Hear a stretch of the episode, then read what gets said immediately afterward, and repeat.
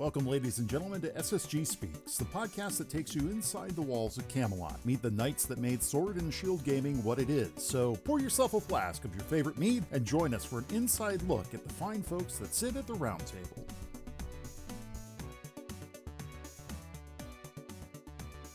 All right, everybody, welcome to SSG Speaks. This is going to be episode 19, and today our special guest is going to be nCoop, which to most of you, or maybe some of the uh, the OGs around, is Deadeye.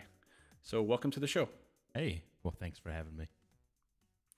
We uh, we have a special guest host today. We had a big kind of kerfuffle and mix up, but it worked out very very uh, serendipitously because Apollo's in town. Hey. So I made sure that he uh, we hung out today, and it just worked out that he's going to be the co-host today. So Yeah. welcome to the show. Thanks. Again. Happy to be back. Good to see you guys. Uh, well, Thank you. Yeah, likewise. Hypothetically yeah, I'm- speaking. Well, you know, it's been. I was looking at the um, the show notes for when we did a uh, Apollo's episode, and it was like over a year ago. Yeah. And so it's like one of my favorite things for these is it's like a big reunion. Like Yeah. it's all these people that I don't unfortunately don't get to talk to or see or, or hear from much. And it's it's I don't know. It, it's very I enjoy it because it's these people who like especially each one of you guys where I don't play with on a regular basis where I used to Right. maybe 10 years ago. You know, yeah. where it's Yeah. like And it's a good Oh, way to guess all if the you time. haven't, haven't been around to Mm-hmm. kind of get back in and talk about it and kind of get you mixed back in. That's going to happen happen with me where I was away from the from Discord. Now kind of got back integrated again. So Mm-hmm. it's been been great. Yeah. Um, so since I already already brought it up, I wanted to talk about um, the gamer tag. So can you tell us? Um, I know, I guess I only know about the the Deadeye versions and then the nCoop versions. So can you uh, can you tell us about how how you came up with those and and the history of those? I, to some extent, have always been Deadeye, uh, which which you may remember. Deadeye came from it was Knights of the Old Republic. There was a guy Okay. named Deadeye Duncan, and he was a character you came across in, in the during the story. And I, I kind of always liked the name Deadeye because I also saw it in Command and Conquer. I don't know if you ever played those real time strategy games. Mhm. There was a character in the first person shooter version that they did. His name was Deadeye. He was a sniper. And I kind of always resonated with that. So I was always, in some form or fashion, looking to snipe in a game. And I don't know if you remember when we did um, Halo back in the day, we had the different roles where you had your archers, your raiders, and the, Oh yeah, gosh, you're gonna have to forgive me. I don't remember the other the other roles, but I was always an honor archer. guard, honor guard. Honor guard, yeah. Honor guard, yes, that's right. Well, I mean, I, I've always been dead eyed in, in some regard. And when I started streaming, uh, that's really when I went and took a look at my name because I wanted to come up with some sort of branding, like a logo and things like that. And the guy that I was talking with kind of, he made it made it sound kind of like it, it's hard to uh, market yourself when there's so many people by the same name out there. And Deadeye is a very popular name, and I was competing with like a gaming group and other people with the same kind of name. And I mean, but you didn't have the same name across all the platforms like Twitch, Twitter, uh, Instagram, all those things. So I really went back and I thought like, okay, where what can I do that's kind of unique to me? And Coop is like a shortened version of my middle name, which is a nickname that I've always gone by, uh, Cooper, and N being my first initial. So I I kind of looked at that and I was like, okay, well that, that kind of is unique in in its own way. I have that name on every platform because you can using a tool find that kind of stuff out. And and so I was just like, okay, I'm gonna go with that. And I mean, I've been doing that for the past you know, like year or so that I've had that name change, and it's been good. You know, a lot of people uh, seem to recognize that name who uh, in the Destiny circles that I play in, uh, they seem to recognize it. Yeah, that's that's really cool, and it is it is super important to have you know if you're going to be doing um, you know the streaming and, and want to make a, a voice and a, and a presence for yourself to have that uniquely identifiable just something super easy to say so Exactly. easy to write type Yeah. all that kind of stuff Um, and and that, but back on that point, Mister Deadeye, which is what I was for a long time, is Mm-hmm. just a mouthful to say. And I, I remember sometime back in the day listening to somebody talk like Halo. Not only was it a great game, but it had such a short name that it was like it was just easy to say. It rolled right off the tongue, and I was thinking that when I came up with my new Yeah. name. So Yeah, I've always liked to, and, I, and I'm, I'm sure it's like colloquial just in like the the Halo universe, but every time if we're like, hey, we're gonna play Halo, like we never had to say, oh, we're gonna play ODST Halo Yeah. Three. We Yeah, just say just Halo, like whatever the current one is, like Yeah. we're playing Halo. You Right. know, like that's what it is. Like we're playing same thing with Destiny, right? We're playing Destiny, we're playing Halo, Yes, we're playing exactly. COD. Like yep, I like that better than you know simple, playing easy to say. 2. You, Yeah. c- you can drop the Say drop the numbers and just say the name. hmm Yeah, which which makes it it super nice. So, um, I was uh, just posting on our Discord today. Are you are you excited about this new Destiny expansion, or I Uh, guess the not expansion but season? this new dropped? season. I checked it out briefly because I was sitting here about one o'clock, just eating some lunch, and I was like, "Oh yeah, new season came out today." And normally, I'm like really excited about it, and it may just be because I play and stream Destiny all the time that I kind of I feel like I'm hitting that same thing that other content creators are hitting, where they want to branch out and do other things just because there's like a, a lull in the season. Like this past season just seemed to drag out. And I don't know if I'm the only person who experienced it, but I ran King's Fall so many times. And even before that, I ran Vow of the Disciple. I did like 60 runs of it. And I had like 20 Sherpas trying to help people get clears and teach people how to do the raids. And it just, it feels like when the seasons are a little bit longer, that I just kind of get bored with the game. Now, I always come back to it and I'm excited to try the stuff in the new season. I think what has me the most excited is it goes back to the the Warmind stuff and Yes, I like the weapons based around the Warmind. So I'm going to get some of my favorite guns back, which I'm excited about. Get some armor. I really want the OG Mars armor and I hope that they bring that back from the escalation protocol, but I don't have my my hopes up.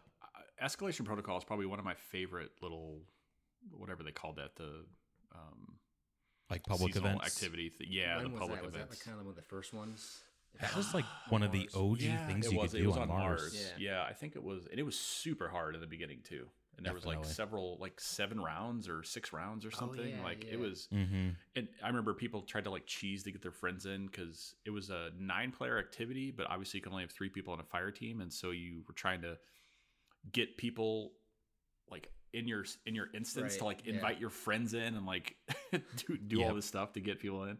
Oh yeah, So we definitely they've- did that because Thor lives close enough to me that him and I could get in the same servers, and Oh, so nice. I would I would try to make it so that somebody could people could join up on me, people could join up on Thor, and we would Mhm. just happen to be in the same instance, and we could do it that way. At least get like six people there.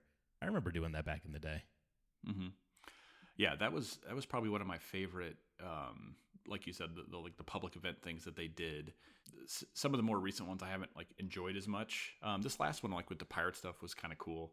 Um, Yeah, but yeah, I I I, I dropped off um, and just kind of had had stopped playing, and I don't really know necessarily what what the reason was for this season. And it, yeah, I have a question for someone who plays all the time. Hmm. Lore wise, what is happening? Because I feel like lore was super cool. Podcast Now isn't this long, man. We don't. That's true. Yeah. You got you got like a Yeah. four hour we're- video to watch. like I'm I- five. I What can't take happening? that deep of a dive. I'll do like a high level thing What's going on, but it yeah, hit, hit him with the high level. starting with the Witch Queen, the whole idea of what happened there is setting up for the witness, and they're they're hinting at a lot of stuff. Which, uh, if you haven't played, I don't want to get too much into what happened so far this season with where I think they're going with it. But Witness is the big bad guy. We've been hearing about the darkness for quite some time. We have a face for it. Now we know that the darkness is on its way.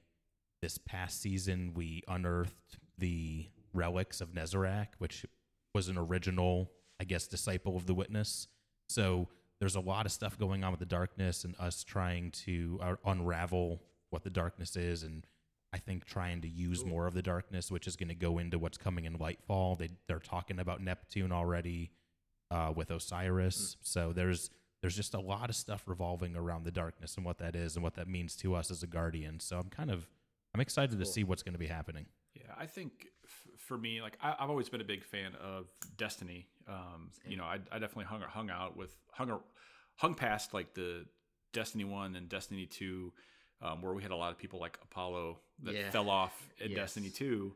Um, but one of the things i am actually starting to appreciate in these last couple of years and seasons is they're actually getting to the story, right? They're actually like, especially with the Witch Queen, like they are, like they went into the backstory of how she became who she was, and like they went into a bunch of lore that wasn't in grimoire cards and other like random places you have to try and read and, and find, which was which Yeah. I really like. So, Okay, okay, so was I the only person who was super confused that we were watching the cut sort cutscene stuff with um, Savathun, and she was already dead? yeah. Like, I, as soon as when that when that part hit, it was like, oh my gosh, I can't believe that all happened already, and we're like catching up to all that in the story. I thought that was so cool the way they did that Yeah. storyline. Um, did you watch the Byf like primer for that, like the movie he made? I did not. I usually I used to be really good about it, and I've I've just been bad about watching the stuff I used to keep up with.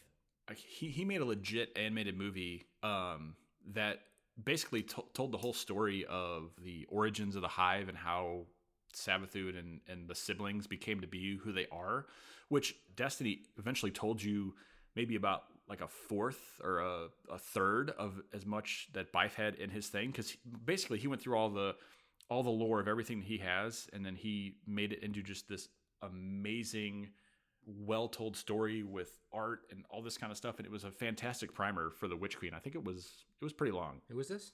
uh his, his name is I, my name is Byf. He's a Oh, uh, I a think it- YouTuber Yeah. with a just amazing voice, and he just has a very good He he does presence and great lore videos. yeah, I mean, like legit. Like when I said his is four hours, like he does have like a, th- you know, this is the whole complete story of Destiny, and it's like four hours long. Nice. He'll Check he'll it do another one coming up to the uh, release of Lightfall, most likely. Uh, you'll Mhm. you'll see something drop that's like the entire story of Destiny this far, and it'll be like a two or three hour video. Yeah. See, Gambit's not here today, so we could like literally just talk about Destiny the whole time. Like it's fine. So I dropped off um like right when the pyramid started happening, like the moon, that whole moon. season thing of when like, Arrivals? on the moon. Mm-hmm. I think so. It was like it's been a couple years. Um, Was it was it right before they made um the planets disappear like Io and stuff like that? Yeah, yeah, it was definitely because that hadn't happened yet for me anyway.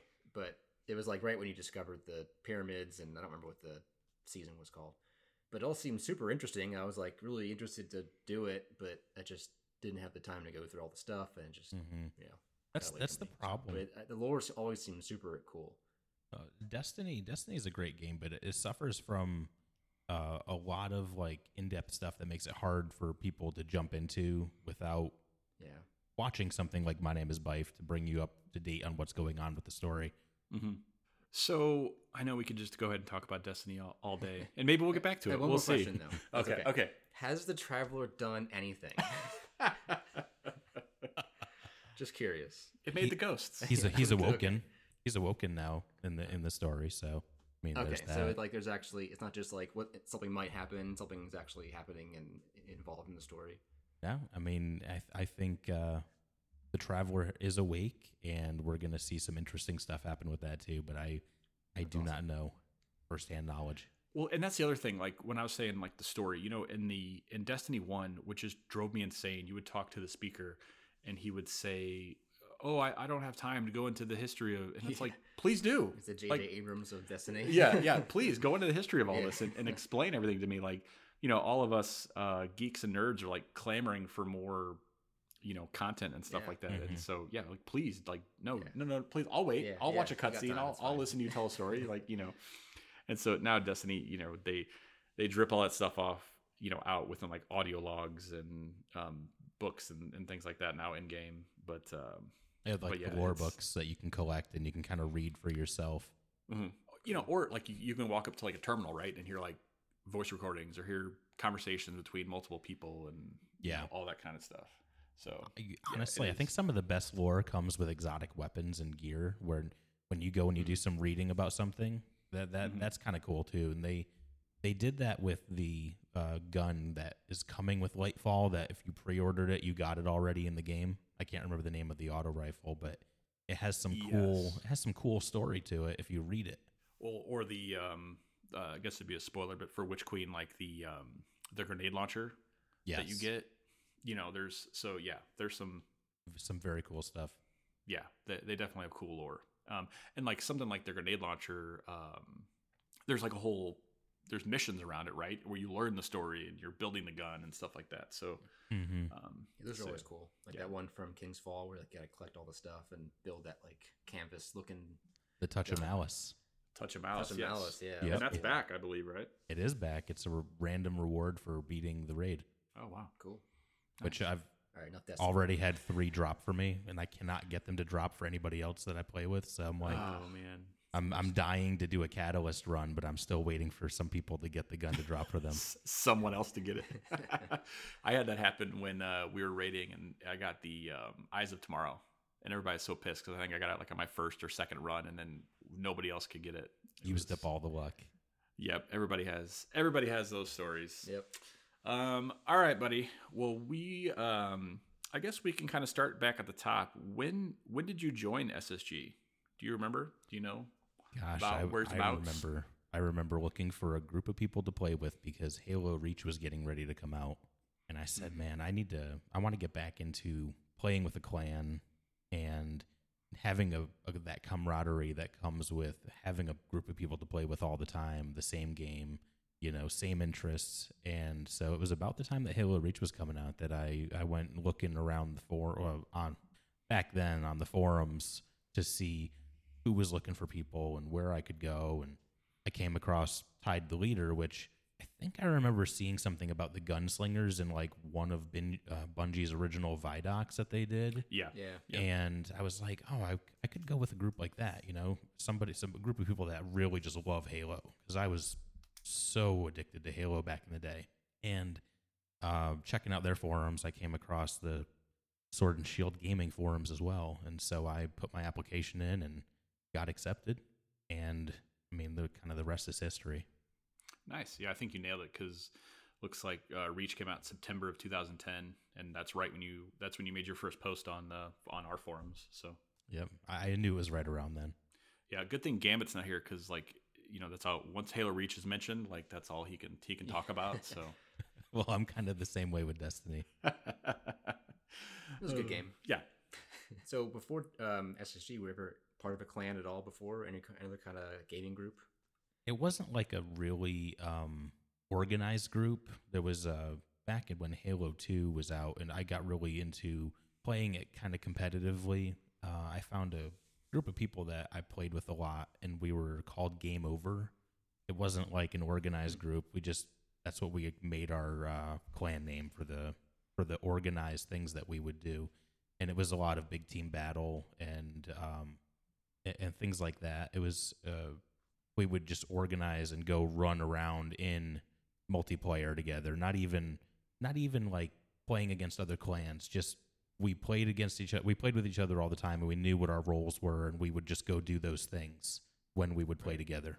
God, Yeah. I miss big team battles so much. Like just being Yeah. able to roll in with like eight eight of your friends or sixteen Yeah. of your friends. Like Get Yeah. the warthog or the elephant or whatever. And yeah just- like you know especially back like in the like the gg and heydays like we'd Mhm. roll in like get like five spirits of fire guys and we'll get Oh, some yeah. people from ttl and like whatever and we could so just cool.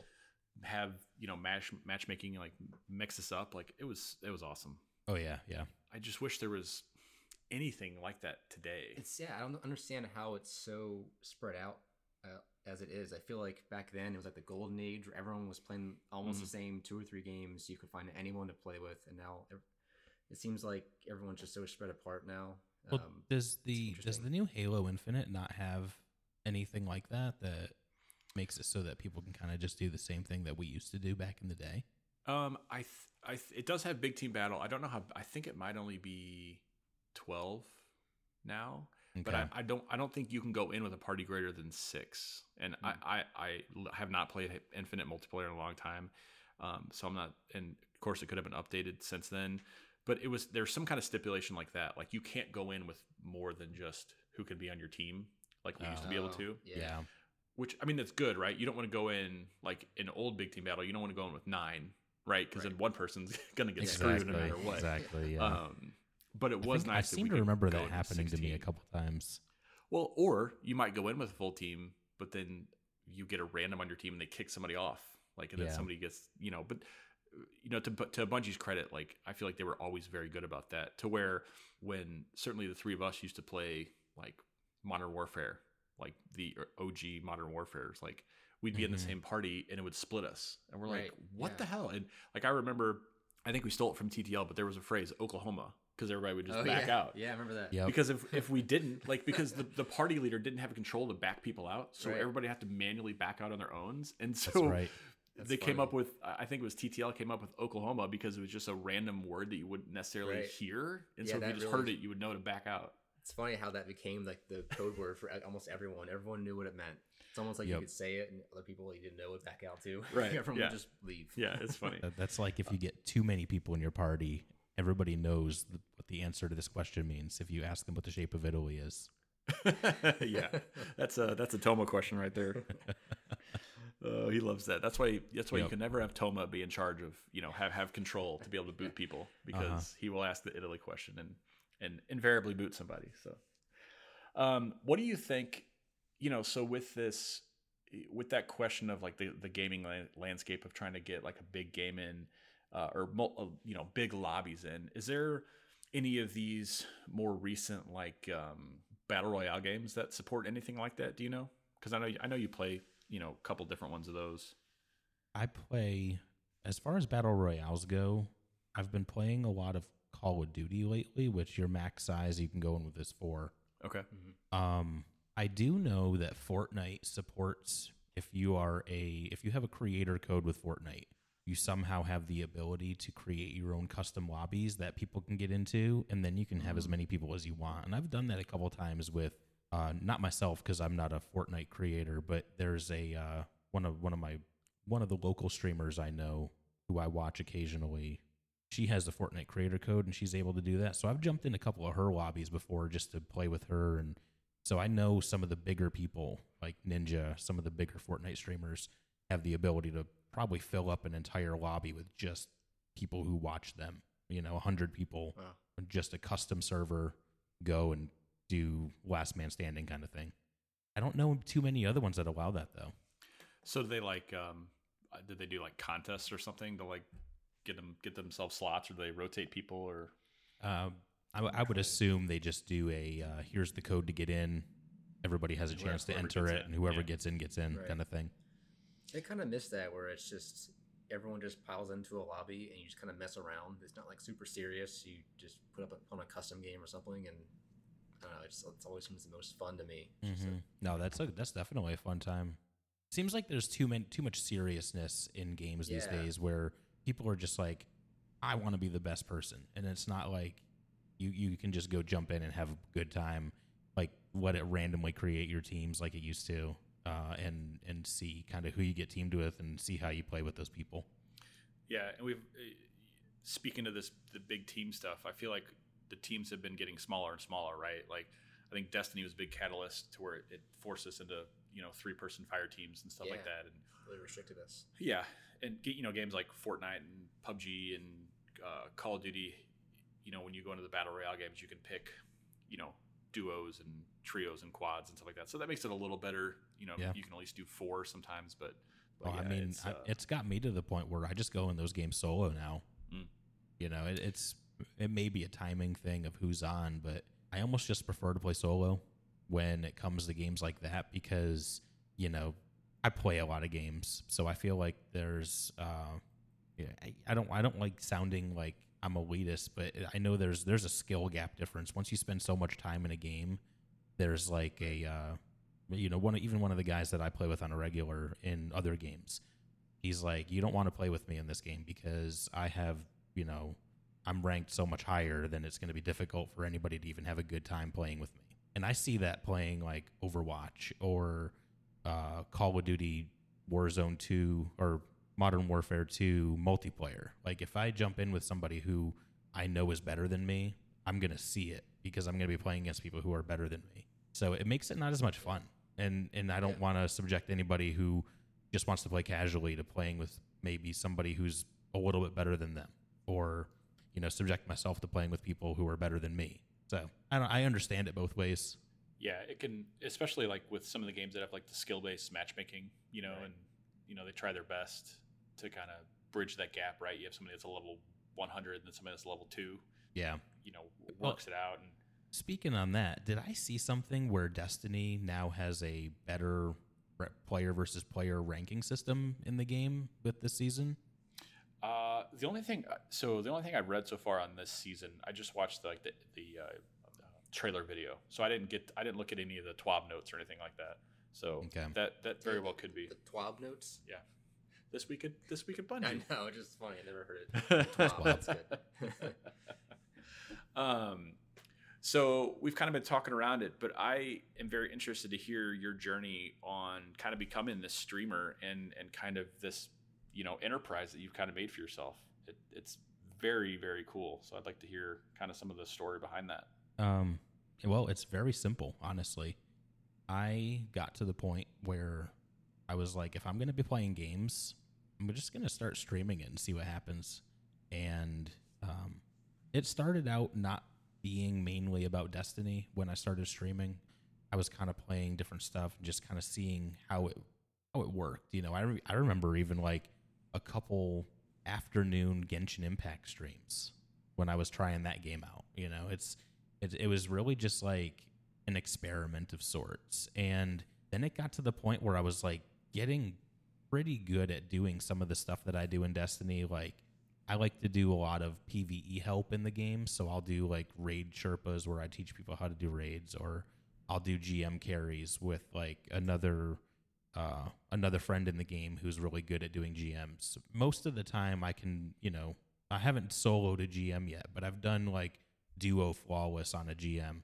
And these people, I usually go and I'll help other people get through a GM with. You know, we'll we'll go and we'll say, we need you to run this loadout, this uh, subclass, and you know, just stick with us and stay alive. If one of us goes down for any reason, you just you know make sure you try to help out the other person by not getting yourself killed. So they're trying to do it solo and we'll we'll teach people how to do the GMs and get through them, and you know do multiple clears, um, do uh, do a lot of stuff like that, teaching dungeons, and it kind of blew up from there with uh, people not wanting to LFG for help mm-hmm. with stuff, and they come and they see a person who's friendly and you know makes the game fun to play and makes them feel welcome and not like they're just being carried like they're being taught how to do things. And it really resonates with people when when they're treated as like an equal in the game and not not like you're just a a person who is in the stream as a as a carry and then you're back to being in the stream once you're done being carried. A lot of the people that i've met in the game and met through streaming are actually really good friends of mine now. And i've been you know over the past year or so it's gotten really serious. I think I saw one of my one of the people that uh, is a is a follower of mine and also subscriber just hit like 16 months being subscribed to me, and I was like blown away that it's even been that long that this person's been there. Because it feels like it's been longer than that. The way that you know we get along as friends. And it feels like we've been friends forever. Kind of like my friendships i have with a lot of people in ssg i'm just curious like how did your following start? Did it happen kind of organically or did you try to put yourself out there how did that happen? I, I guess uh, I really just when when you start streaming, and, and this is kind of something I've had to teach myself, uh, and and anybody who asks, like that's another thing too. A lot of people when when they're coming to hang out, they'll ask questions, and some streamers don't like you asking questions about streaming or like what they can do to a point some people get annoyed by it. I don't mind because I like to. I've done a lot of research into it, and that's that's kind of to my personality. I do a lot of research into a lot of things before I do it, you know. So I make sure I make a good decision. So I I looked into things. You don't need super expensive equipment now. Over the time, you know, using some of the money I've been getting from Twitch has gone back into the stream, and you know, I purchased equipment, things to make it have better production value it, it's not so much about gosh i lost my train of thought. Um, I, I, I, try to make it as accessible to people as possible. So if people have questions about streaming i make sure that i can answer them or i help them. If they need help setting up their stream or something i tell them this is how i do it and there's cheap ways to do it like this or you can spend money on these fancy things and you can do it that way. Nice. So you're saying like just being nice to people really helps Oh yeah, I mean people people want a friendly face. You know, I, I feel like that was another thing too. I didn't have a great camera at first, but I put my camera on and I said, "Hey, if you want to, you know, hang out and see me, this is me." And uh, uh, it's always been kind of like that. So it's it's been I, I make myself accessible to people. They they know who they're who they're watching, and you know they can see me and see me interacting with them like even now just sitting here talking with you i'm looking like towards the camera because i'm like used to Right. sitting in front of you with my headset on and my microphone in front of me and talking to the camera when i talk to people so I remember when um, Twitch was started getting integrated into Xbox, and I had to connect. I would stream myself just like lying on the couch, like just playing Fallout or something, and I'd title the stream "Watch Me Suck at Fallout." But it didn't really catch on.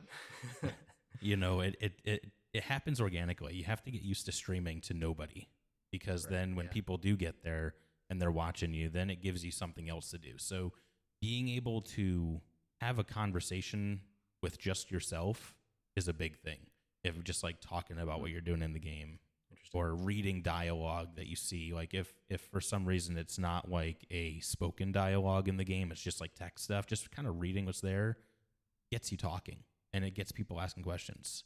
And like one of my biggest things like i noticed is i have a lot more people there at the beginning of the stream now. Before it didn't used to be that way. So i'd just be like you know hey hope everybody's doing well. Well we're gonna play some destiny tonight whatever. Now i actually have people who are like hyping up the chat before i even switch scenes Nice. from my starting soon to live. And it's it's actually pretty funny. Now i'm be like oh hey what's up guys? And i'll go reading back through the log of what they were talking about before i actually sat down in front of the computer to hit that change scene button That's really cool. And, Yeah. and I'm sure, and especially like you know, you recognize most or all, you know, some of the names that are there, and you know, you build a rapport, you know, with all those people. Mhm, Like exactly oh, oh i i know i mean i have i have somewhere around like 720 followers right now and Wow. a lot of the regular people i could i can remember the last things we were talking about so i i can That's great. usually pick up a conversation almost where we left off or i remember something and i'm able to you know engage with that person when i see their name pop up That's crazy. Like I don't remember what Apollo and I talked about at dinner. So Went to dinner. what was that? yeah, that's that's really cool. So are you? Do you feel like you're you're where you want this to be, or are you looking to to take it anywhere further? I mean, I- I've always said this. I don't care how big I get.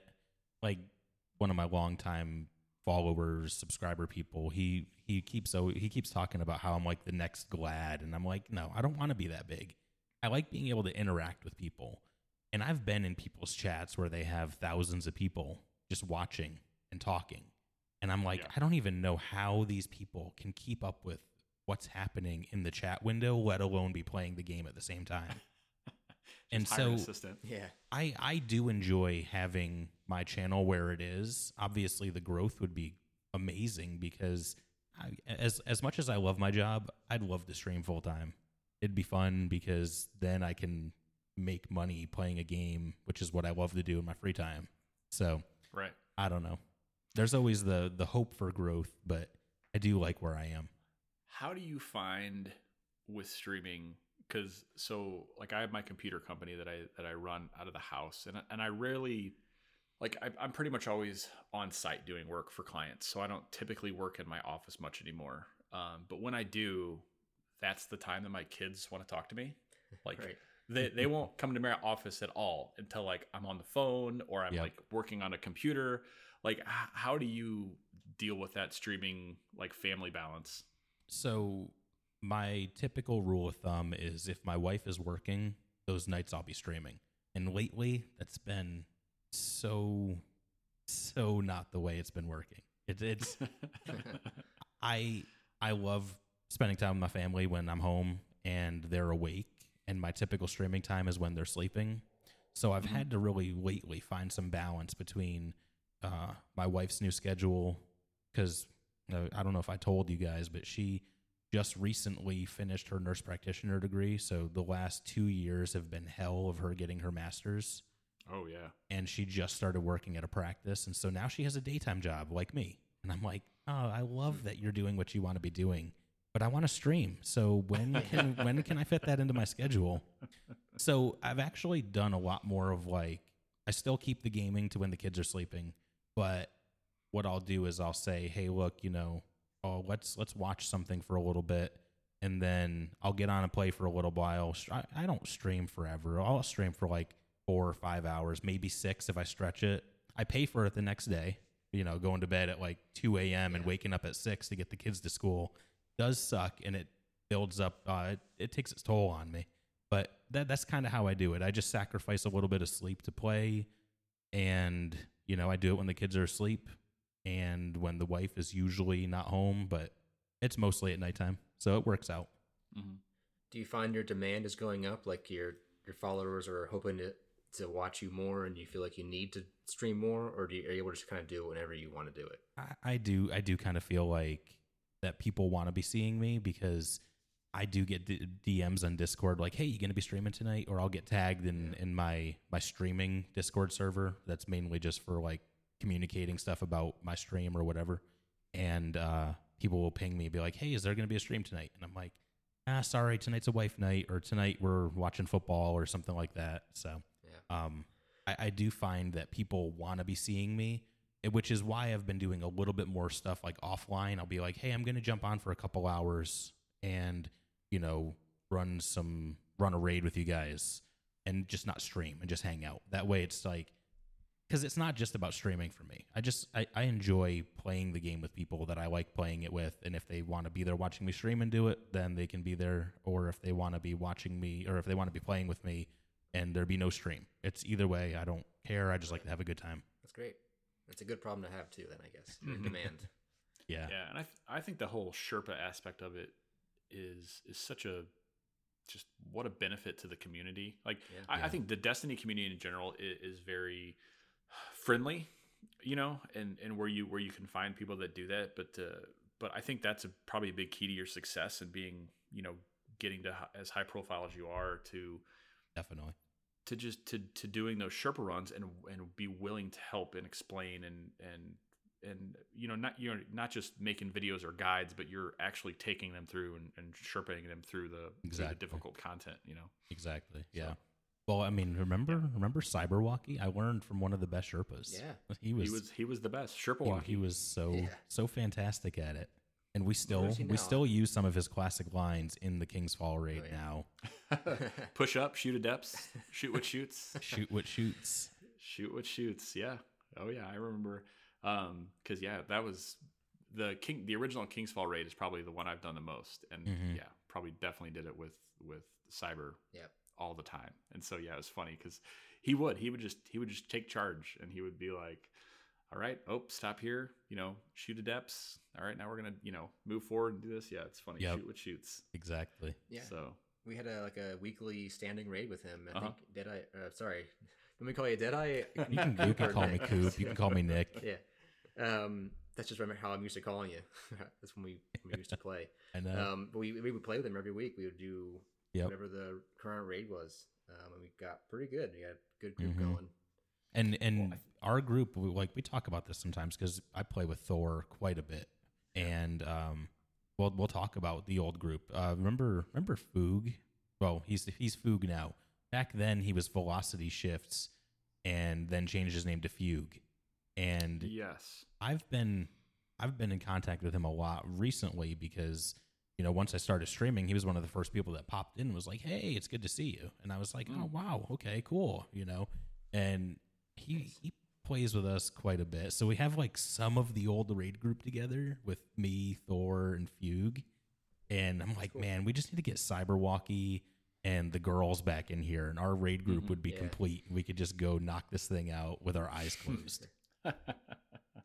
yeah, I still have I have yet to do uh, the new King's Fall or the new version of King's Fall. I, definitely want to do that. Is it the So- same or is it like a updated version or what they what they do? Oh, they they made some changes, but it pretty much is the same exact raid. They changed the way a couple of the encounters work, and it makes them feel a little bit better. So it's they were welcome changes, but it, it felt like the exact same raid running through it. I was just like, oh, that's all they did. Okay, let's just knock this thing out. Was it brought back like as a legacy thing? Like, hey, play this again, or is it part of the new story? No, it's it's it's not part of the new story, but it's under the legacy tab. so to speak. Okay. So you click on the legacy thing, and under there is Vault of Glass, and now King's Fall. Nice.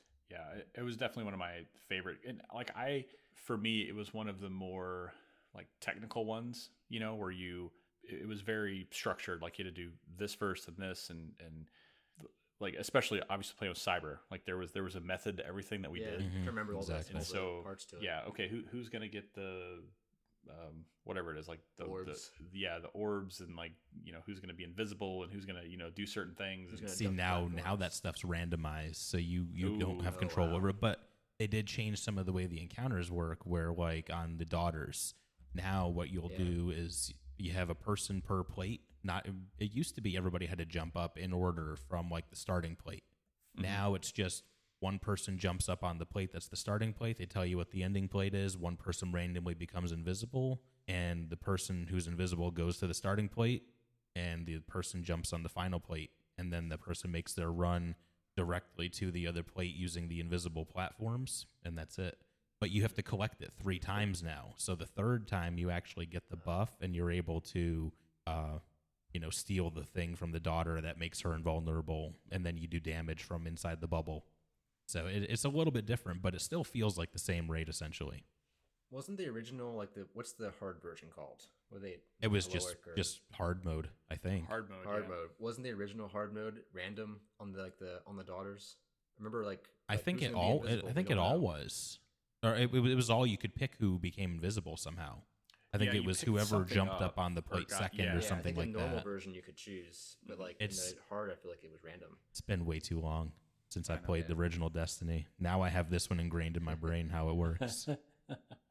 For some reason, I feel like that was Destiny too. I know it's the original Destiny, but it feels like almost everything was Destiny original. I don't know. It all kind of blends together, which I guess is what they're going for. oh, it does. So we, um, so you know, we talked about about your streaming and have to working around all your family life and your work life. So what do you do for work? I am a database administrator. I'm not going to say the company, but people, some people within SSG do, do know the company. I'm only just not going to say it because I'm going to tell people who come watch me stream, and I don't want them to.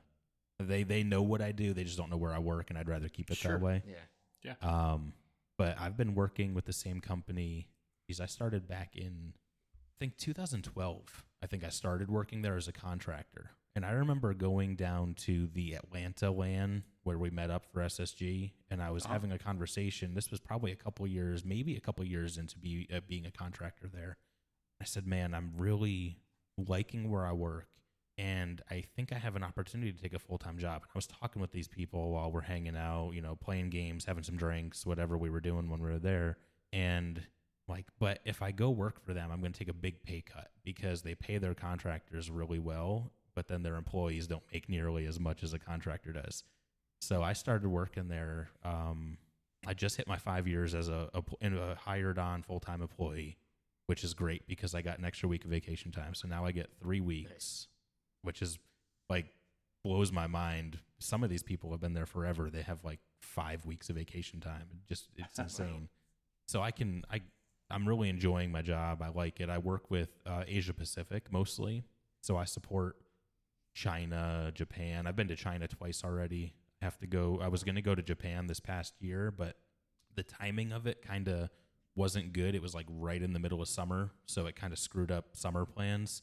And so I said, you know, I'll, I'll I'll support you guys remotely for this thing you wanted me there for, but I'll be there next year for the big one. So I I think I'm going to be in Tokyo uh, next September, and um, you know, it, it's pretty cool. I mean, on the topic of having gone to China, I never thought in my life I would ever go there, and I went and I climbed to the top of Mutianyu, which is a section of the Great Wall that it's like climbing up 15 flights of stairs to get to the top of this section. And I, my wife was working that night when I was climbing up during the day in China. She was working that night. And I FaceTimed her from the top of the Great Wall in choppy quality, Nice. but I was like, hey, look where I am. And I did like a panorama so she could see it. And it was just one of the coolest experiences I've had in my life of being able to do that. Is is it just like surreal when you're there on the wall, like because it's just so so tall and so vast? like, It's is it just I think it's the history, honestly. Like yeah. when So you're old. walking when you're walking through it and you're like looking climbing through these different sections where you know you're walking on top of the wall but then you walk into like an um, almost like a outpost every so often and you look out and you're like man people used to like shoot and bow and arrow at somebody on the other side of this wall through this little hole here it, it was really really cool Do you know what part it was? Was like I know there's like a whole bunch of different sections built at different times. Was it? Do you know what section you were in? Well, if I well the the section like I said it was Mutianyu. Um, Okay. it, it's probably let's see, Beijing has the most parts of the Great Wall near it, probably because it's one of the biggest cities. But it's one of those sections you can get to that's near Beijing, and it it's it's very famous. Like if you there's another one that's really tall and really steep. We didn't do that one uh, and I can't remember the name of that section, but the other one that we did was more accessible to a lot of people. Yeah, I have. Um, I've got an Apple TV, and you know it, it has a screensaver that kicks on, and so I have it just set to a bunch of aerial ones. And Mm, every once in a while, like the Great Wall uh, sections of the Great Wall of China will come on, and it's like, uh, I, I I- I think they're all done by drone now, but it's like, how did they get that footage? Yeah, Like, did I mean they had to get that from China? Like, there's no way like China let Apple come in and like film drone. You know, I I don't know. Maybe maybe, maybe stuff like the Great Wall they're a little more lax on, but I just feel like they just wouldn't let. I guess it's, it's, like yeah, it's such a big their- it's such a big tourist attraction these days. Yeah. Also, Jay, you don't have to say I have an Apple TV. We know you have an Apple TV. Hey, I I, bet was gonna all say three of us. that. I bet all three of us have an Apple I- TV. yeah, but yeah, but you can just say my Apple TV. Like, oh yeah, of course you have one of those. Which one are you talking about? Hey, I don't have the newest one. Okay, Okay. so just I'll leave it at that. I mean, I usually buy all the new. Yeah. Okay. Mm. Well, that's fair. That's definitely a fair question. so, with all of your uh, game playing, how do you split it up now? Um, like system wise. I So, are you mostly over to PC now? I am hundred percent PC. oh wow. Have you have you not heard the story? So, um, back w- when I had already switched over to PC and I had been playing for a little while, um, I tried to go back and help a couple. Uh, I think the I think they're all former SSG members now. Twee and a couple of the the people that she hung out with quite a bit. Mhm. Um, they needed some help with the. It was something that came out with Shadowkeep, I think. No, it was it was the um, it was in the season of opulence when Oh. you could do that one event that everybody loved and misses from the game, and I can't remember what it's called right now. But they needed help doing like the hard mode version, and they're like, "Hey, you Oh, play this like game the a big lot." six person activity. It was the big six person activity that ran through like the Leviathan, and you had to like randomize things that you would have to go Mm-hmm. Oh, do. yeah. So they want they wanted my help, and so I'm like, oh yeah, well I can jump on the Xbox and help you. This was before crossplay was a thing, and before cross save was a thing, so I couldn't even just like use. I had to use my PC account stuff, uh, and I had to go onto the Xbox and play on the Xbox because crossplay hadn't happened yet. And so I'm sitting in the Xbox and I have my my headset and my controller and I'm starting to go try to run around and do these things like I'm used to doing with a mouse and keyboard. And I'm like like I can tell you guys what to do in these different sections that we get into, but my aim sucks. I cannot use a controller to save my life anymore. So, um, yeah, I I cannot use a controller. Some games it works. Like if I play like Grand Theft Auto, it feels better on a controller. But I just cannot play a fast-paced first-person shooter anymore. I have gotten so used to the mouse and keyboard again that I just cannot get away from it. Do you find you play better with the mouse and keyboard? I mean, obviously now because you can't use controller, but if Yeah. you had to compare, Oh, if I had to compare, like I I feel like as a PvP player, my mouse and keyboard skills are way better than where I was with a with a uh, controller Hmm. On the Xbox. Or even if I plug the controller into my PC, I just feel like my my skill level is vastly different with my aim. interesting.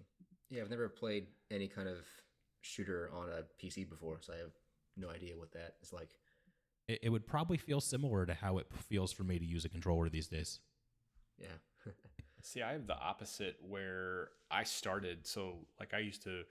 I mean, I've always had consoles, but but I um, I remember probably the biggest example is Half Life Two. Like Half Life Two came out, and you know that's only you know when it came out, it was only on PC, And so I was always, you know, I played lots of shooters like, you know, the Dooms and Quakes and Yep. Half Life Two and Team Fortress and all that kind of stuff on my P on my PC. Um, and so I kind of always flip back and forth.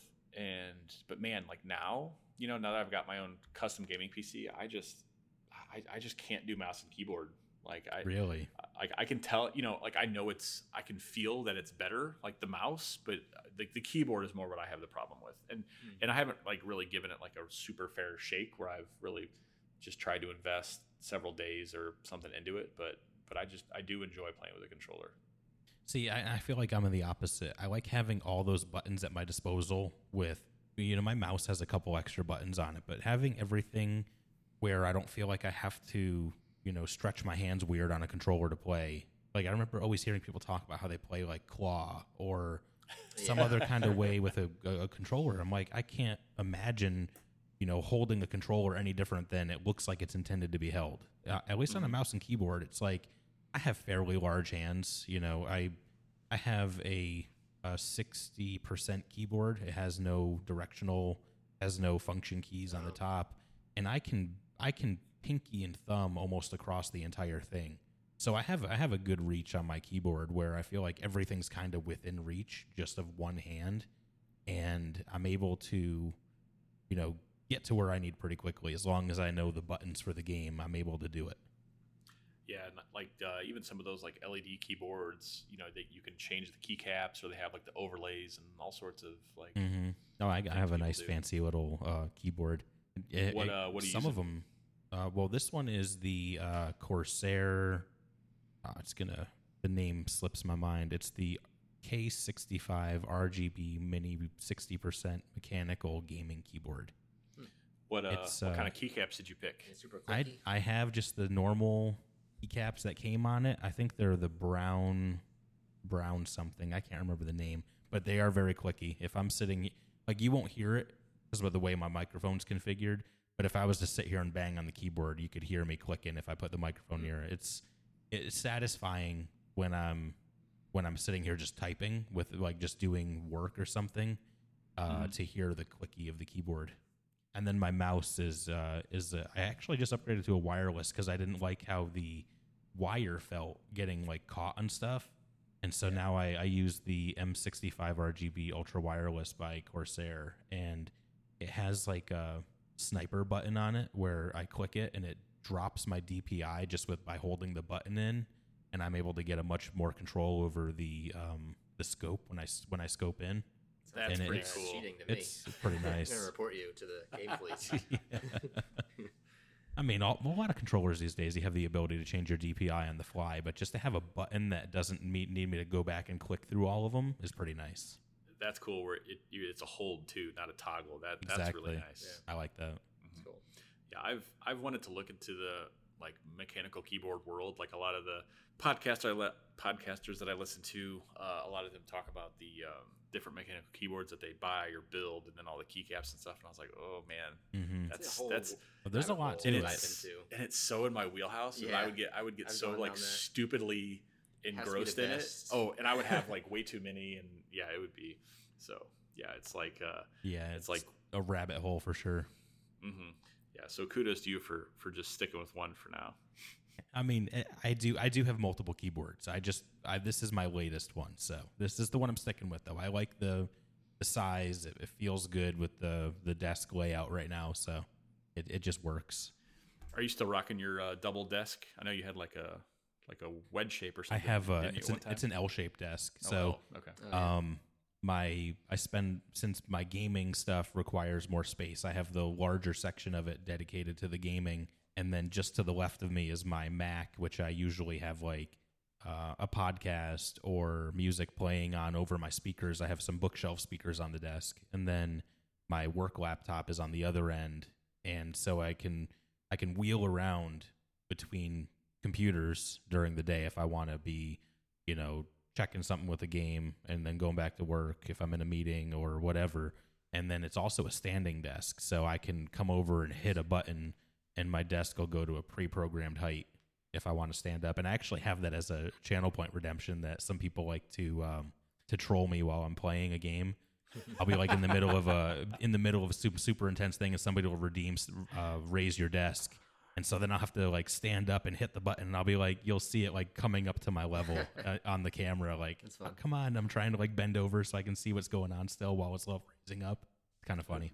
That's awesome. Yeah. I, that I mean, that's worth joining your stream right there. I think. Yeah. For Yeah, I'm gonna spam that. yeah, I'm definitely gonna have to do that.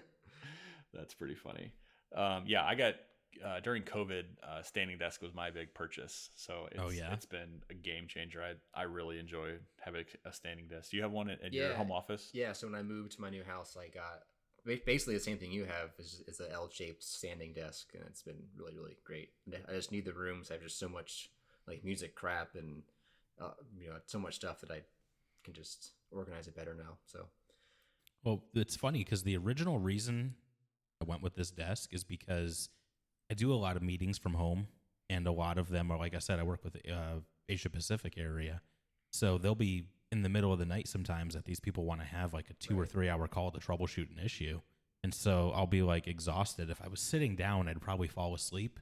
But I can just pop that desk up and stand there, and I can be walking around a little bit while I listen to the call, either on my like wireless headset or my little I have a little puck that connects that I can just kind of control the entire volume and mute myself and everything from my uh, that little thing.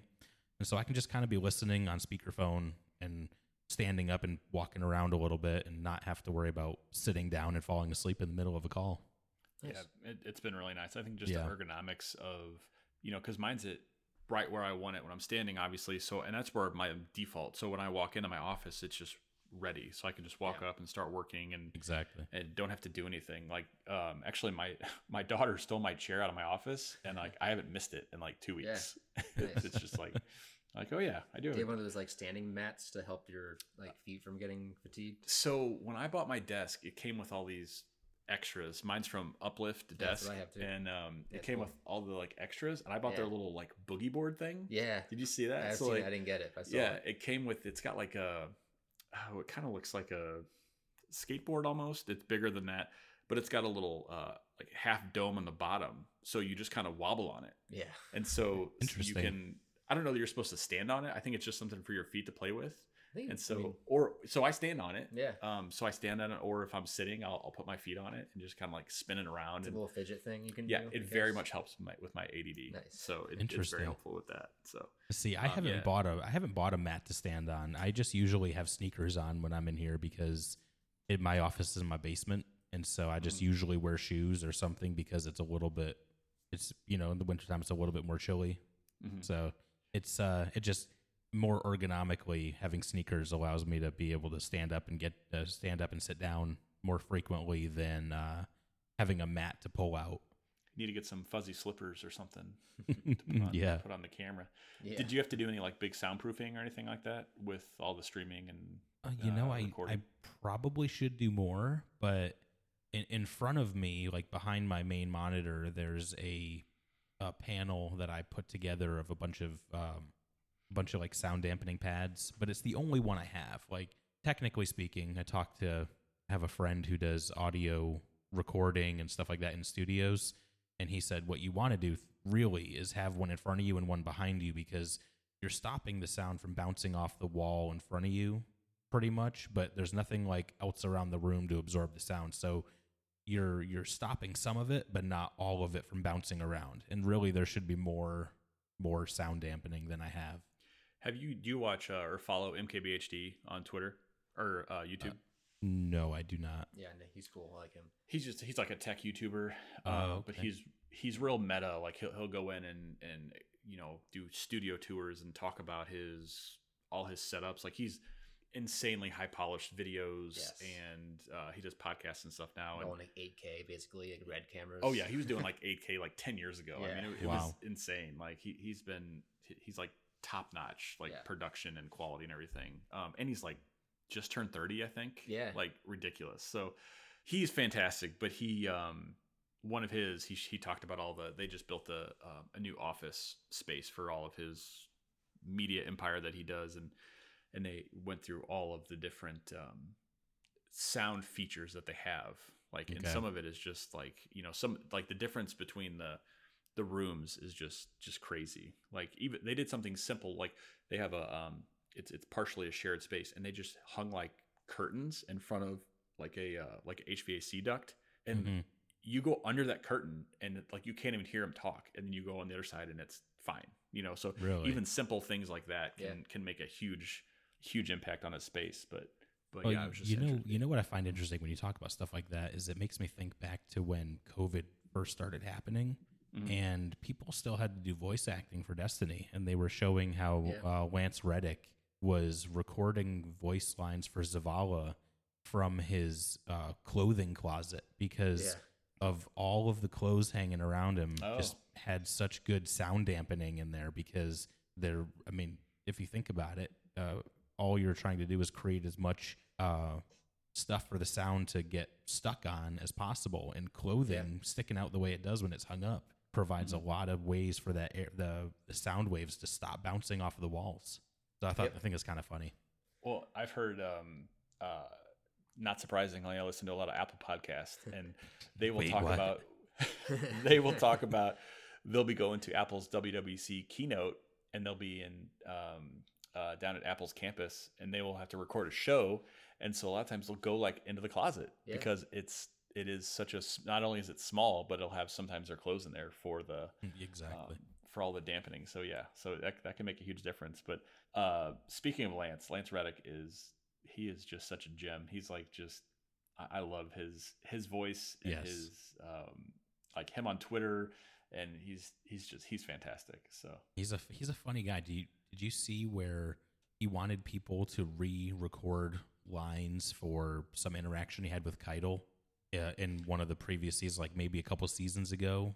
yes, And he actually read the line with the the revisions that the community had put into it. Oh my Yeah. gosh! And he's so involved with the community. Like I would Uh-huh. love to get into a game where I just can talk with him while playing the game and pick his brain a little bit. That would be so cool. well, and I think he plays, doesn't yeah, I was gonna say. I think he play? does. That's cool. You should stream and like do voiceovers and stuff. while he's streaming would be, that'd be cool. you would you would think after doing so many voice lines you don't want to hear yourself in the game talking That's fair. Yeah, it's like, oh, this cutscene was Yeah. Zavala just droning on.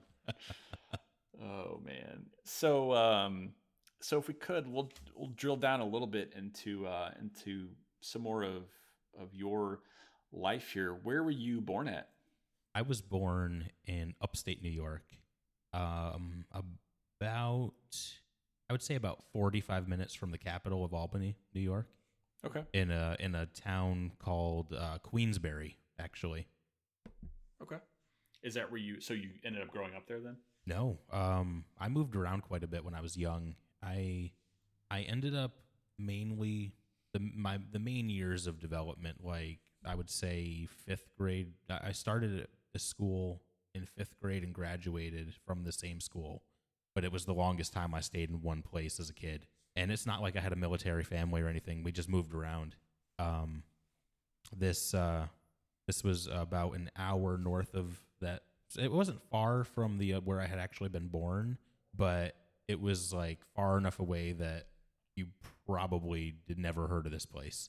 Uh, but it was a little town called Broad, Broadalbin, New York, and we were right on a lake, um, lake the Sacandaga Lake. It was a reservoir that they had flooded, and our house was like 200 years old. They had they had somebody bought it in a church auction when it was being auctioned off and they sold it and moved the house. So it was a 200 year old house that they had moved from in the middle of the lake where it was going to be. And they moved it out to where it was when we lived there. And it was just kind of cool. A lot of history in that little town. Um, They moved the church? Like they no, no, no, no, it? no, Oh. no. They moved the house. Like the, Oh, the yeah. church auctioned off the house when it was where Oh. it was in the middle of where the lake was going to be. And so somebody picked it up and moved the house up to where it had been sitting you know, up, up until the point when we bought it. So it was kind of kind of Wow. interesting. Yeah. And then uh, after I graduated there, I moved to South Carolina. Um, I lived here for a couple of years, and then um, oddly enough, I I had a girlfriend who I broke up with because I didn't want a long distance relationship, and I started dating my now right. wife, and uh, she lived back in New York. So my parents were like super upset. They were like, "Oh, you're gonna this is gonna suck." We moved here to get away from New York and to just kind of start everything down here. and now you're going to go back up there. I ended up moving back a couple years later and finishing up my degree, getting married, starting a family, and then moving back down here with her. And it's just been I, I love South Carolina. It's great mixture of weather. Yeah, it's just unfortunate you're so close to Ghost though. yes. And you know what? I've only seen Ghost a couple times since I moved here. The last time I saw Ghost was in my old house, and I had invited him over to watch a UFC fight. When when was that? How long ago was that? You think? Oh man, um, I want to say that was at least eight years ago that I saw Ghost. Well, Um, so you came down there and you started a family. So what's your family life like now? You got some kids. I feel so old. I just I, I just had a birthday. I turned 38, but my oldest son, which I'm sure you remember me talking about when I first. uh, You could probably pull up the induction post. I, I have it pulled up right now. I have a 14 year old son now. wow. Yeah, I feel old. My youngest Mhm. is uh, is going to be 10 in a couple weeks. So, I mean, I'm kind of at that point in my life where we're we're happy with how things are. I'd be very disappointed if if we were to find out that the surgery somehow reverted itself and I was able to have kids again. You know, that's uh, we're we're already looking forward to the retired life at a pretty nice young age of like Nice. mid mid 40s, maybe into the 50s. So. That's pretty sweet. I mean, there because there's my parents. I feel like are pretty young. So like when I was in, I think by the time I was maybe 18, graduating high school, like my parents were still in their early or mid 40s, and so and they were just like, I mean, and they still are. They're still like cool people. Like they go, they like to go to bars and go to parties and have fun and like you Mhm. know like, um. So it was just kind of cool to have young parents. Like I was never like embarrassed by my parents. Yeah, guess, 'cause yeah, they were exactly. always they were always still kind of cool. You know, they can be the cool like- parents. Yes. Yes. hmm Yeah. like so it I, I look at some of the people when we go to these things, and the kids, the some of the kids who are my son's age, the fourteen year old, and I look at them and I'm like, man, we're we're really young to have a fourteen year old. Uh, but you know, it, it's all it's all relative, I guess. It is because like the the opposite. I'm kind of right in the middle. You know, as far as like when we had kids, I think I was like 31 when we had our first kid. But you know, because the opposite end is, you know, you have kids when you're like, let's say you decided to wait till you're 35, 36. You know, you want to travel and do things. Well, that that's great. You know, you get to experience things. You know, when you have a stable job and have money and you're married and all this kind of stuff. But then you're older when your kids are, you know, Yeah. you know Yep. so then you're so it's uh, you know it's, it's a it's a trade-off you kind of got to decide you know do you want to have kids Oh, my Super my early, brother, in the middle my brother's a yeah. perfect example of that because my mom was 38 years old when she had my brother. So he's he's 10 and a half years younger than I am. So it's like he finally is just getting out and doing his own thing now. So um, you know, he he's successful doing what he's doing, but it was like, geez, my my poor parents. My mom's 60 something now. She wants to just be done and, and then she still has to like worry about college and stuff like that with him. So I was Yeah. like, geez.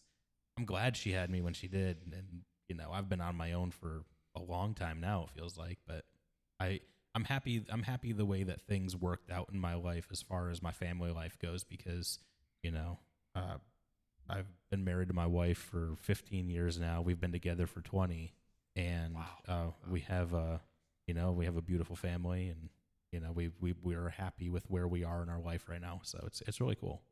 That is that's, That's awesome. great. um so what what do you think is your favorite gaming achievement or, or feat that you have done like in, in your kind of career and just whether it was playing mario when you're 10 or you know something with this streaming thing like, what, what did you find to be the most rewarding or memorable like you know feat that you've done Um, I've been doing a lot of more challenging stuff in Destiny lately. Um, I have beat the final boss of the Vow of the Disciple raid uh, in a fire team of three. So we we three manned Rhulk Um, we have uh, and and it's it's partly due to the the group of people I play with. I I play with a group of guys who are we're in a in game clan called Zenith, and they're very focused on there there are a lot of the streamers who will do like trials carries, but they also have like a good group of PVE guys who do a lot of GM help, raid help, things like that. and uh, they inspired me to want to do more like low man raiding content. So I'm getting ready to do the entire King's Fall raid in a fire team of three, and they also inspired me to do a solo flawless of the Grasp of Avarice dungeon. So within the first week of that being out, I set on the path of uh, solo flawlessing that dungeon. And when I was ready, when I felt like I was ready to do it, I fired up the stream one day and I was like, it's time for solo flawless. So we went and we did it. I think I had one one mistake jumping, which ended up killing me in the jumping puzzle part. So I started it over, and within I'd say about an hour and a half, I had the solo flawless done. And wow. so I've really been trying to push myself to do challenging stuff like that in the game. And I think that's probably one of my biggest, as far as like gaming stuff goes, achievements for myself is really pushing my limits to see how how good I actually am at the game. And to piggyback off that, what do you think is maybe your most the most difficult game or encounter or experience you had um, in your life in gaming? Like, is there one moment where you're like, oh, I'll never play that game again because it was so so dang hard, or mm, or no, some it, kind of raid or something? I, and I can piggyback right off of the previous the the grasp of avarice. I felt like was one of the it may be one of the easier ones to do solo flawless. I tried doing the duality dungeon solo flawless for the longest time, and there's just so many bugs in that dungeon, mm. and I don't know if they fixed them, but I've soloed it. I just haven't been able to solo flawless because um, so many th- stupid things happen. It would make me so angry. Like yeah, the way the bell mechanics worked. You you could die to a bell, and I was like, you you got to be kidding me. This is not even something I can control. yeah, it's infuriating. So I mean, that's got to be the most frustrating thing with the game is dealing with the bugs and making it so I, yeah. I, I just gave up on doing the duality solo flawless just because of that perp that thing alone. I said I'm never going to do this one flawless. This that's just the end of it. Yeah, and I've I've done it a couple times and you'll just get stuck and you're like, well, I can't get back. Like you know, you need the bell to get back, and I'm like, right. I, like I'll you know I'll die, and I'm like, well, this sucks, you know, and that's and that's not solo flawless, you know, that's just you know with a team or something, and I can't mm-hmm. imagine how how frustrating it is when you're you know trying to go flawless like that. Yeah. Well, um, to, to piggyback off of that, one of my so I started doing TikTok, and I'll and what I'll do is I'll I'll take like clips from Twitch where people clip something that they think is funny, and I'll turn it into like a, a TikTok formatted video, and I'll upload it. Mm. And one of the most popular ones I've had has been one of the funniest things that happened to me during a solo flawless of the duality dungeon when I went to go shoot the bell, and uh, I think his name is Gahlran, or I think it's Gahlran, yeah. the guy that you're fighting in that that bell encounter, the first big boss fight. And he was up in a spot where he isn't normally. So I circumvented him, went to go shoot the bell, and he came and hit me as the bell was closing. Well, I don't think Bungie ever accounted for that type of scenario in their code. So he shot me flying off the map as the bell was closing, and my game just crashed the desktop. and my my reaction was just like, uh, okay, I don't, I don't know what just happened there. And so we fired it back up, and we're back at it. But it was just like, you know, it's just stupid things like that happen in the game.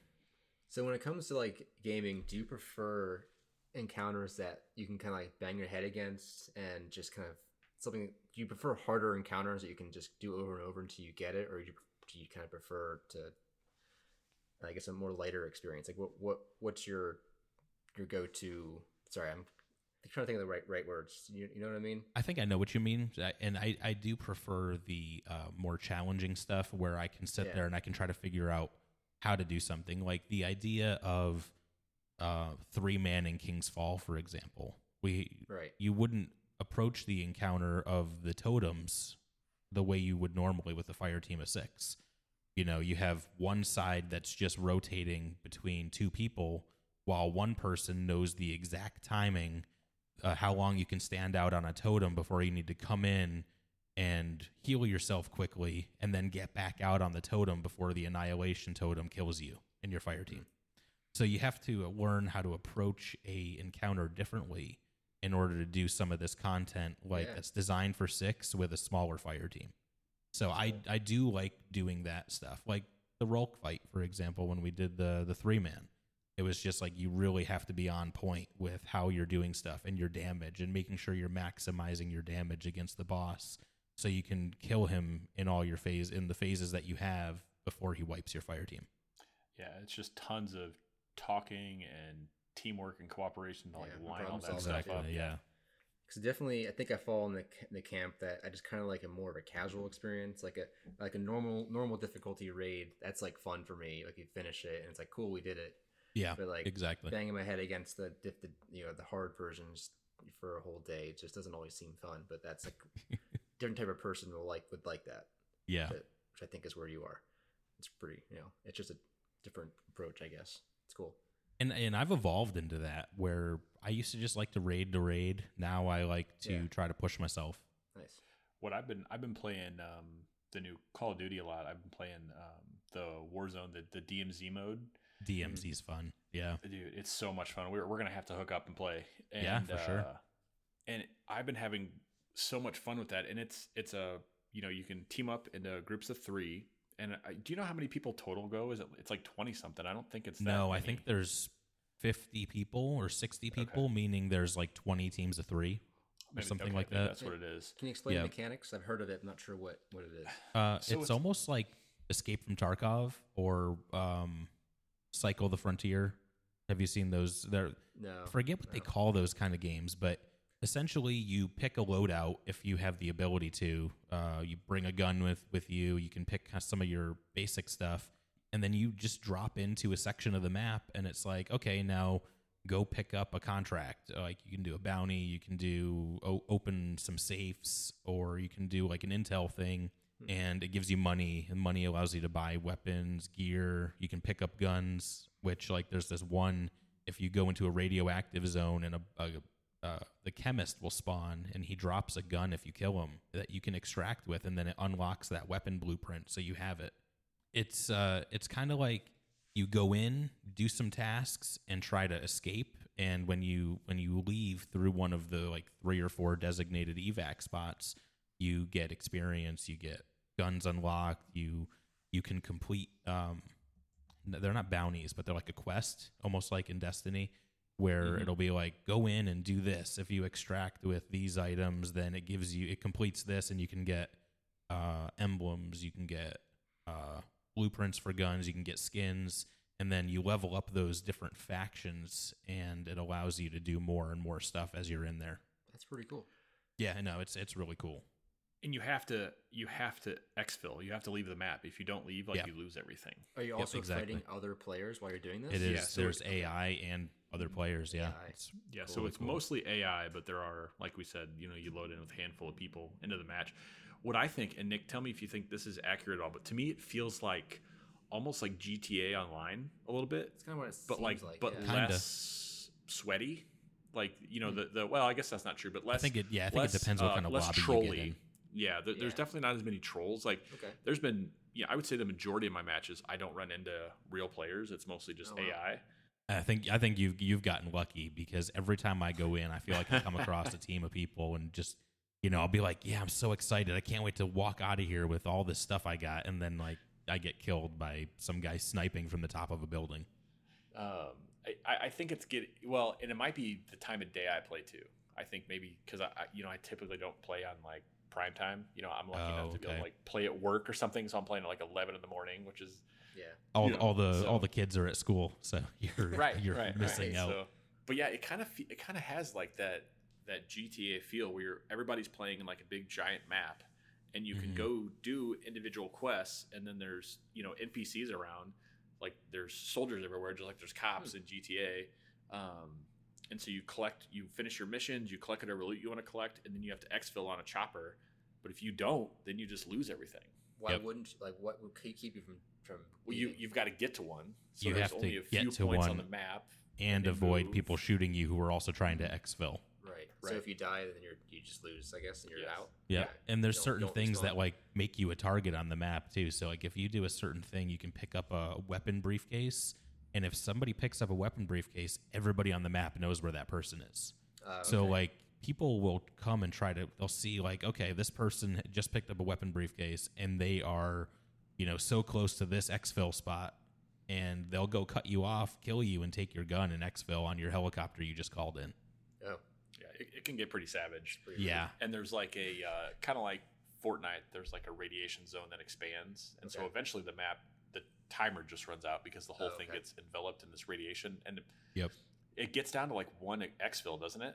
I it think at does. some The, there's a- as the as the radiation zone starts expanding, there's only like one spot finally that you can get to. So everybody's pushing for that one exfil spot if they're not out of there. It's pretty cool. yeah. So Yeah. I I'll check it out. I like that much better than like the battle royale because you know you always start with usually a pretty decent weapon, and it's not you're not just the whole time searching for gear and weapons and stuff because you kind of start with decent enough stuff most of the time. Yeah. So I do like that aspect of it where you're not just hunting through um, like boxes the whole time. I think I think if you approach Warzone differently, you might enjoy it more. What I like to do when I drop into a Warzone solo is I just start picking up bounties where like go kill this mm. person and I'll I'll just go hunt people down and it makes it more interesting feeling like you're you're the predator and you're going after people. That Yeah. that makes it interesting and there's other things you can do to like get money and you can buy your loadout. And, I think one of the things I like that they've done in this version of Warzone versus the previous is if you have a custom loadout created or so you, you know you have like 10 slots you can create a custom loadout. If you just have like $5000 you can go up to a buy station and you can buy your primary weapon from any of your loadouts. So if you know you like one assault rifle that you want to try to have early on and you can get $5000 pretty quickly you can just go buy it. Yeah, that's really nice. That's a just a a good uh, quality of life improvement to be able to just you know buy a gun that you've customized and created and really enjoy. So exactly that really makes a, a big difference. You know, to when you guys were speaking about um, you know playing like hard mode content and stuff like that. What one of the things I like to do is go into DMZ mode and do it solo, and then not have it fill my team. So I'm just like the only person out there like helping me, Mhm. and just try to be like complete whatever missions I'm going to complete. So just trying to kind of be stealthy and, and move from encounter to encounter because you just never know if you're going to see if it's going to be a PvP encounter, if it's going to be just AI or both sometimes. So and, and that's that's I, I did try to do that a couple times and it just it didn't work for me because mm-hmm. i i would come across a team of three and just be unlucky you know yeah, i, I tried to get in I was talking about the chemist that you can come across in the Yep. in the radiation zone. I went in after that gun that he dropped solo a couple times, and it was like I had the gun in my possession, and somebody came in with his team and ran me over with a car. I'm like, oh my gosh, I'm just so close to getting out of here with this gun, so I can go play with it in regular multiplayer. I I mm-hmm. just can't get out of the the war the DMZ with it. So it was it's like, you know, it just felt like if I had a couple extra people, it'd make it that much easier to do. Yeah, that that game mode does since you have to exfil, it adds this level of like palm sweat. Like Yeah. you'll you'll get Exactly. you'll get a bounty done or you'll get some kind of weapon that you want to exfil with, and you're like, okay, what exfil is close, but which one's safe? Can Uh-huh. we get there? Let's make sure we don't have any teams. We got to have a car. We got to, you know, and so it's Yep. It, it's not just a regular PvP match where you you know you're just fighting and respawning and fighting and respawning. Like there's some strategy and some kind of I I, I really enjoy that aspect of Well, it. well, so. have you tried like Escape from Tarkov or? I have not. um, there's there's another one that was free on Steam called Cycle of the Frontier, and it was another one that's similar to that, but it's more like you uh, you drop in on this planet and you have to uh, go collect stuff from these uh, these uh, various wildlife that's trying to kill you, or collect stuff from different areas. Like Swamp Zone has these certain things you collect, and then you have to go find an evac spot and get out of there, while also having to deal with other people who may or may not be able to talk to you with proximity chat, who just like open fire on you as soon as they see you, or you know, are trolling with like chucking grenades at you as soon as they see you. It's just these kind of games seem to be picking up where I wouldn't be surprised if we saw more of them. But I think DM the the DMZ in in Call of Duty Modern Warfare 2 is just doing it really well where people can feel like they can just jump into it and, and have fun doing it. Yeah, and the, and the fact that you know the Warzone and this DMZ mode are, are just free. Like I, I was talking to, I forget I was talking to the other day, but I was like, I don't know how they're monetizing this because you look at a game like Fortnite that's free, and they have all the skins and their you know skins and emotes and all the other stuff they have, Mhm. and it's fairly cheap, you know, right? And the battle passes and stuff like that. Yep. But the stuff I've seen in Call of Duty, it's like twenty dollars for you know, like a pack that has like a couple of weapon skins and a and a character. it's know, not like, not man, necessarily skins. Like if you if you look at the weapons that you get for buying, which I I just purchased one of them because it's the only way right now in the game to get a scope on a sniper rifle that has this, but it has a rangefinder, which apparently makes it like almost like you're cheating. You have a it'll tell you exactly where to put the dot almost so you can hit the person that you're aiming at Oh. so far away. And so it's like the only way to get the thing in the game right now. And I bought it just because I wanted to play with that sniper rifle and that scope. I mean, it, it, it's a way to do it. It's it's almost pay to win at this point. yeah. Yeah, I was gonna say, it kind of Mhm. sounds like pay to win. Well, yeah, and like even so, all those packs, um, because I think the weapons in them, like you're saying, they come with either special attachments, attachments or tuning or something that's They have pro. that- all of them have pack. pro tuning. But it's it's not just like a blanket skin either. It's it's applied to just that weapon. You know, yeah, it's like exactly. yeah. Which so to me, it's like it's kind of crazy. It's like man, like you know, Fortnite, I can buy whatever skin and I can apply it to any weapon, right? From my handgun to my rocket launcher. exactly. Yeah. So it's interesting that that you know they're not necessarily going that route or yet anyway. I mean, I think I think they're doing pretty. They're doing pretty well the way that they're doing it. It's, they have a lot of people who Activision, just they're, buy they're it. not hurting for money. They're doing okay. Exactly. Yeah. All right. Well, we are going to wrap it up, but I uh, I'm going to ask you uh, Remy's Remy's going off signing off question. Okay. What is your guilty pleasure? So a TV show, movie, game, a book. What's something uh, like a guilty pleasure that you have? Um, that's a tough one. I mean, honestly, aside from gaming, the stuff that I like to do is my wife and I have a couple shows that we like to watch. Uh, occasionally, I'll find a book that I just can't put down. Mobile games that I like to play, like when I get a minute, pull up my phone and play a game quick or something. I don't, I don't really Mhm. have anything that I would say I really You're not like a secret Taylor Swift fan trying to get tickets or anything like that. no, I mean I I do have quite the bourbon collection. I guess if I have a guilty pleasure, it's I, I like to I like to indulge in some good bourbon once in a go. while, and you know spend a little more money than I probably should on it. But Yeah. it's uh What's your uh, What's your favorite right now? oh man, I usually have Buffalo Trace in the house. That's probably one of my favorites. Uh, but lately I cannot have enough of this Elijah Craig bottle in the house. It's uh Costco here sells it at the liquor store that they have. It's like 40 bucks for a 1.75 of this Elijah Craig and it's just it's a really good price for the bourbon. It's Huh. one of my favorites. Nice. Cool, Yeah. man. Well, we really appreciate you taking your time. And Oh, thanks um, for we will having me. Definitely, yeah, we will definitely point everybody to your stream. And I know I always, every time I see you on, I would like, I want to send an invite. I'm like, oh man, I feel like I don't want to like pop up on a stream or like, Right, you know, bother you. I feel, I Hey. feel like I'm bothering you while you're, No, while you're no, no. You- you I mean, honestly, uh, and I don't want to get back into you know we're trying to close it out, but you know if you if you ever see me on and you want to hit me up to play, I mean that's that's kind of how Thor got so involved with playing with me as much as he does. Is he saw me on, he started sending me an invite, and I'm like, hey, if you want to play, just uh just let me know and we'll go do something. And we started playing all the time again, you know. So if you ever see me on and you want to hit up some content in Destiny, let me know. Uh, Modern Warfare, I play some Overwatch too. Um, I occasionally, I like, I just saw there's a new season of Fortnite. I got to log into Fortnite and get my usual seasonal win that I get just for the umbrella. but uh, if you want to play some games, just let me know. I'm on cool. just about every every night that I can get on. All right, buddy. Well, we will see you later. Yeah, Yeah, my pleasure. thank you. Have a good night. See ya. You too.